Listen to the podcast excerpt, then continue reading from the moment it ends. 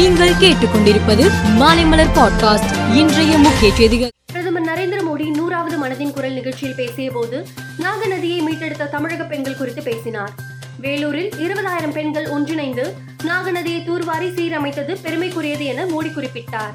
தஞ்சை பெரிய கோவிலில் கடந்த சில நாட்களுக்கு முன்பு சித்திரை திருவிழா கொடியேற்றத்துடன் தொடங்கி தினந்தோறும் சாமி புறப்பாடு நடைபெறுகிறது. திருவிழாவின் முக்கிய நிகழ்ச்சியான தேரோட்டம் நாளை நடக்க இருக்கிறது. காலை ஆறு மணிக்கு மேல் ஏழு மணிக்குள் தேர் வடம் பிடிக்கப்படுகிறது. ஏராளமான பக்தர்கள் கலந்து கொண்டு தேரை வடம் பிடித்து இழுக்க உள்ளனர். திமுக அரசு கும்பகர்ண தூக்கத்திலிருந்து எழுந்து போதைப் பொருளை கட்டுப்படுத்த வேண்டும் என அதிமுக பொதுச் செயலாளர் எடப்பாடி பழனிசாமி தெரிவித்துள்ளார். ரூபாய் முப்பதாயிரம் கோடி ஊழல் தொடர்பான ஆடியோவுக்கு இதுவரைக்கும் முதலமைச்சர் மறுப்பு தெரிவிக்காதது ஏன் என்றும் கேள்வி எழுப்பியுள்ளார். உலக பிரசித்தி பெற்ற மெரினா கடற்கரையை அழிக்கக்கூடிய வகையில் திமுக அரசு பேனா நினைவு சின்னத்தை அமைப்பதாக முன்னாள் அமைச்சர் ஜெயக்குமார் குற்றம் சாட்டியுள்ளார். நினைவு சின்னம் அமைப்பதை மறுபரிசீலனை செய்ய வேண்டும் என்றும் அவர் கேட்டுக்கொண்டுள்ளார். சந்திரபாபு நாயுடு ஒரு தீர்க்கதரிசி என்றும் அவரது தொலைநோக்கு பார்வையால் ஐதராபாத் இப்போது ஹைடெக் நகரமாக மாறியுள்ளது என நடிகர் ரஜினிகாந்த் பேசியிருந்தார். அவரது பேச்சுக்கு ஆந்திர மாநில சுற்றுலாத்துறை அமைச்சர் ரோஜா கண்டனம் தெரிவித்துள்ளார். ரஜினிகாந்தின் பேச்சு சிரிப்பை வரவழைக்கும் வகையில் உள்ளது என்றும் அவர் கூறினார்.